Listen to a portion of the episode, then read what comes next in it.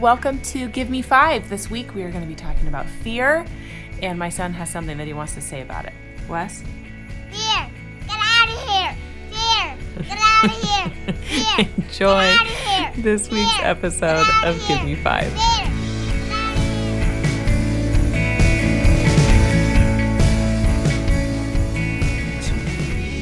Son and I were on a walk recently, and I noticed our neighbor had decorated their entire house in the spookiest stuff. These towering skeletons, witches on broomsticks. There were these hands that were like coming out of a cardboard grave. I froze for a second, knowing that this was going to completely freak out my three year old. But just as quickly as I panicked, I reminded myself that really all I had to do was tell him the truth. So we got a little bit closer and I said, Look what they did with that cardboard. Look at that funny plastic set of bones. What a weird looking clown. Because knowing what something is, it also reveals what it isn't. If it's made out of plastic and cardboard and it needs batteries to move, it's not alive or spooky or threatening. It's not scary because it's not real. In the same way, knowing who God is, that reminds us of what He isn't. He's all powerful, which means He isn't weak. He's all knowing, which means He's never surprised. He's the ultimate protector, which means He will never abandon us. Reminding ourselves of these realities that helps us when scary things introduce themselves in our lives. Oswald Chambers said, The remarkable thing about God is that when you fear God, you fear nothing else. Whereas if you do not fear God, you fear everything else. The remarkable thing about God is when you fear God, you fear nothing else. Whereas if you do not fear God, you fear everything else.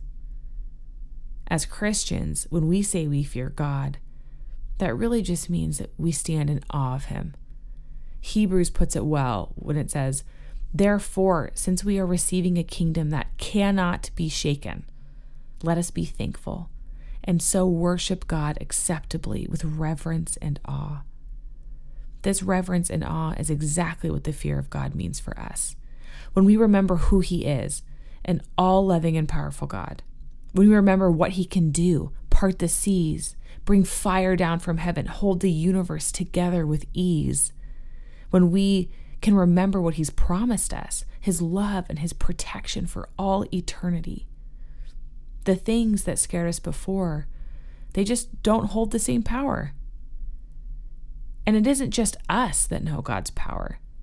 In the Bible, we see demons grow terrified of Jesus when they learn that he's near. We see them obey Jesus when he tells them to go. In Judges, we even see them serve God's purposes. Even the devil and his army of demons, what feels like our biggest threat, it isn't a threat at all. We remember that even the rocks know God is king. James 1 says, even the demons believe and tremble. A family member of mine, early on in his life, he dabbled in the occult. He got involved in some supernatural stuff and he started having these horrible nightmares because he was plagued by the darkness that he'd been pursuing.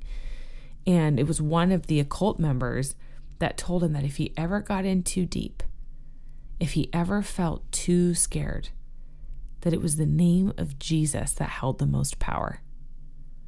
So one night, overwhelmed by a supernatural darkness, he called out to Jesus for help. And instantly it lifted. Instantly it lifted, and he fell fast asleep. The power of the name of Jesus was enough for evil to shudder and flee. Somebody once said, The devil may be prowling like a lion, but don't forget he's on a leash. Nothing can ever separate us from the love of God.